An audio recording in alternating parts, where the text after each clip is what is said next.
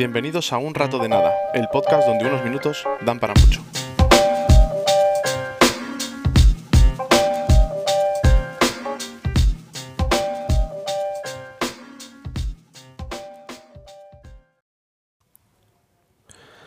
Hola a todos y a todas, de nuevo, esto es Un Rato de Nada, el podcast donde unos minutos dan para mucho.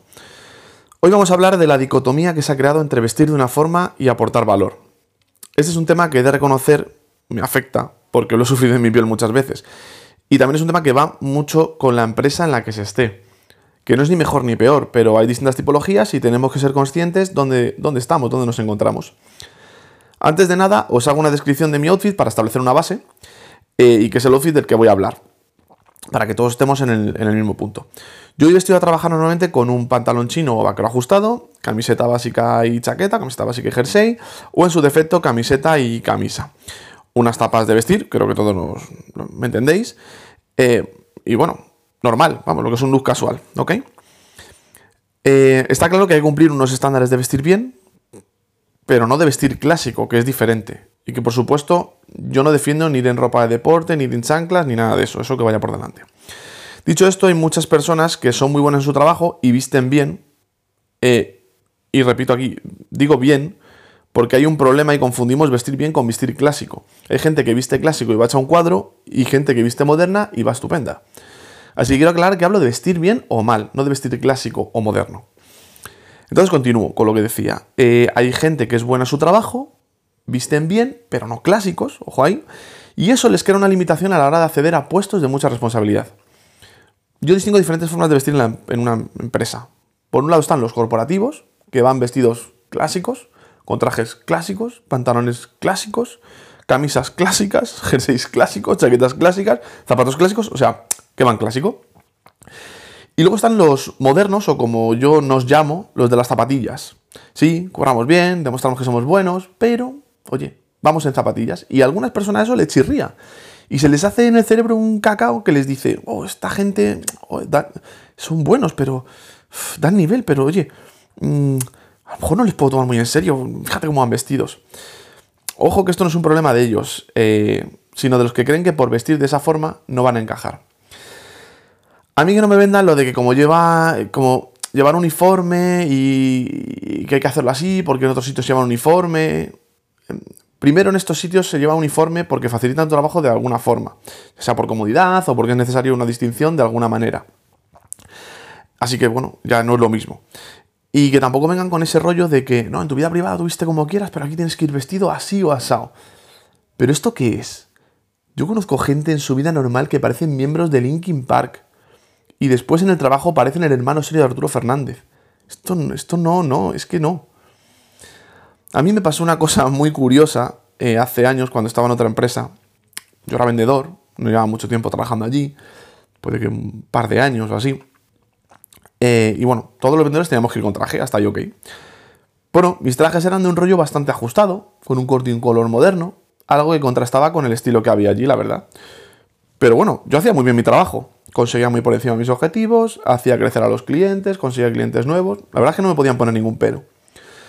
Entonces me metí en un programa de coaching para, crecer dentro de la compañía.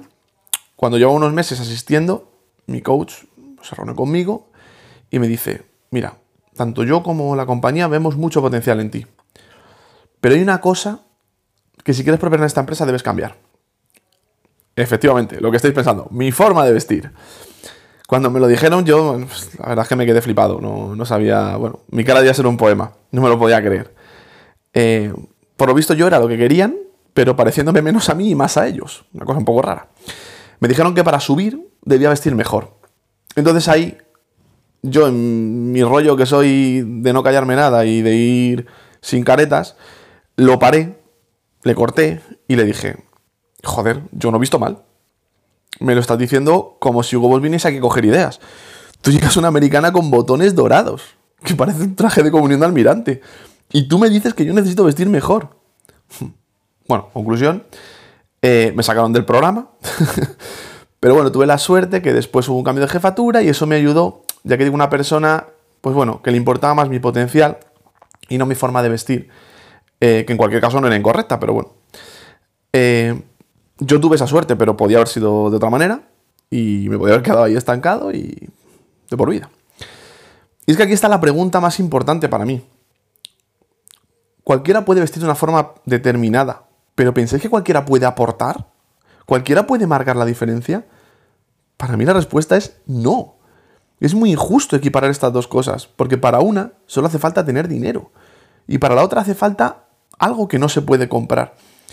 Así que si es con alguien que las pone al mismo nivel, pues, pues ya sabéis cómo son y en qué lado están esas personas. Afortunadamente, gracias a Dios, esto está cambiando y hay muchas compañías que les importa más que se aporte, que se cambien las cosas, que se crezca, vamos, las cosas importantes, y no que alguien vaya en zapatillas o con la camisa por fuera. Todas las empresas es verdad que no son iguales, pero en un porcentaje alto, en algún momento, vamos a tener que decidir si ser como realmente somos o si ser como quieren que seamos. Y yo os aconsejo siempre que elijáis la primera opción y mostréis lo que realmente sois, que creedme es valiosísimo. Y que lo hagáis cuanto antes mejor. Así no hay sorpresas, ni por parte de la empresa sabiendo cómo sois, ni por vuestra parte dándoos cuenta de en qué tipo de empresa estáis. Ganaremos tiempo que de verdad no nos sobra y es mejor emplearlo en las cosas que de verdad importan. Y bueno, hasta aquí el episodio de hoy. Em, pero antes de despedirme, bueno, pues lo de siempre. Si os ha gustado, dale al botoncito de seguir en las plataformas de podcast y en YouTube. Eh, compartirlo con vuestra gente, en redes sociales, esas cosas, porque como siempre digo, ayuda muchísimo. Y bueno, pues cualquier duda que tengáis, eh, podéis escribirme en el canal de YouTube o en el correo electrónico un rato de nada Y bueno, pues os leo y os contesto. Si tenéis alguna sugerencia, si queréis decirme algo, lo que queráis, pues ahí estamos, ¿vale? Eh, mil gracias por dejarme estar con vosotros este rato de nada y nos vemos en el próximo episodio. Chao.